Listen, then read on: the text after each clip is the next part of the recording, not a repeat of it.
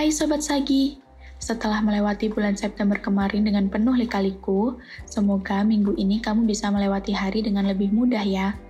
Pesanku di awal minggu bulan Oktober ini sedikit aja kok, yaitu turunkan ego kalian. Jangan mau menang terus, emangnya sesulit itu ya untuk mengalah, enggak kan?